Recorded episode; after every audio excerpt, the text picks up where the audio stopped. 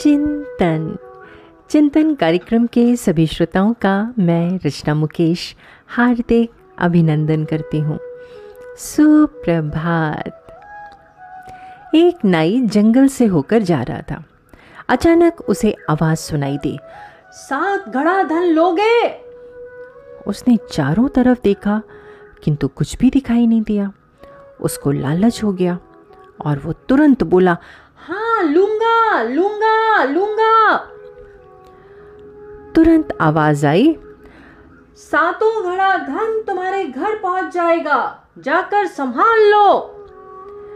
नाई ने घर आकर देखा तो सात घड़े धन रखा था। उनमें छह घड़े तो भरे हुए थे, किंतु सातवां घड़ा थोड़ा खाली था।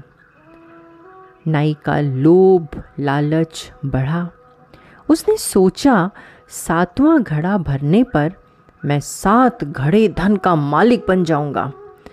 ये सोचकर उसने घर का सारा धन, जेवर उसमें डाल दिया, किंतु वो भरा नहीं। वो दिन रात मेहनत मजदूरी करने लगा। घर का खर्चा कम करके धन बचाता और उसमें भरता, किंतु घड़ा नहीं भरा। ना ही राजा की नौकरी करता था। तो उसने राजा से कहा, महाराज, मेरी तनख्वाह बढ़ा दीजिए, मेरा खर्चा नहीं चलता। तो राजा ने उसकी तनख्वाह दुगनी कर दी।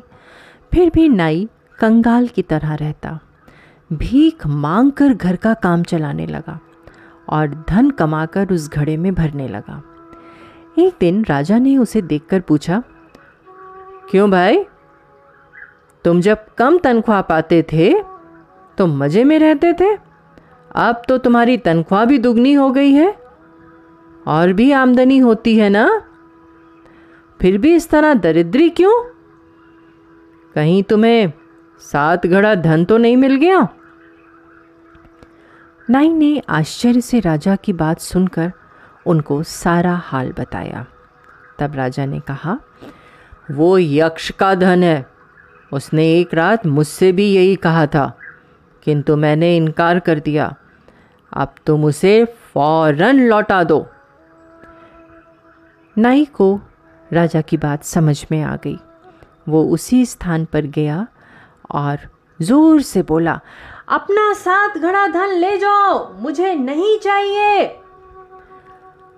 जैसे ही उसने ये बोला तो उसके घर से सातों घड़े धन के गायब हो गए। नाई ने जो कुछ कमाया था और सातवें घड़े में डाला था, वो भी उसके साथ चला गया। दोस्तों, पराए धन के प्रति लोभ, तृष्णा पैदा करना अपनी ही हानि करना है।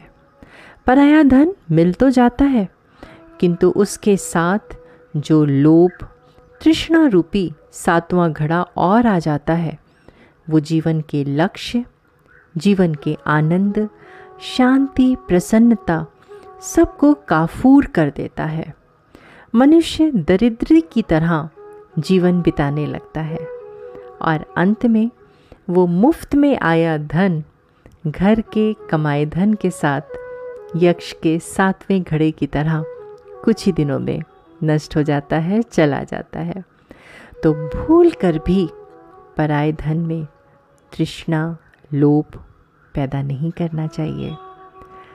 चिंतन ज़रूर करिएगा। आपका दिन शुभ एवं मंगलमय हो।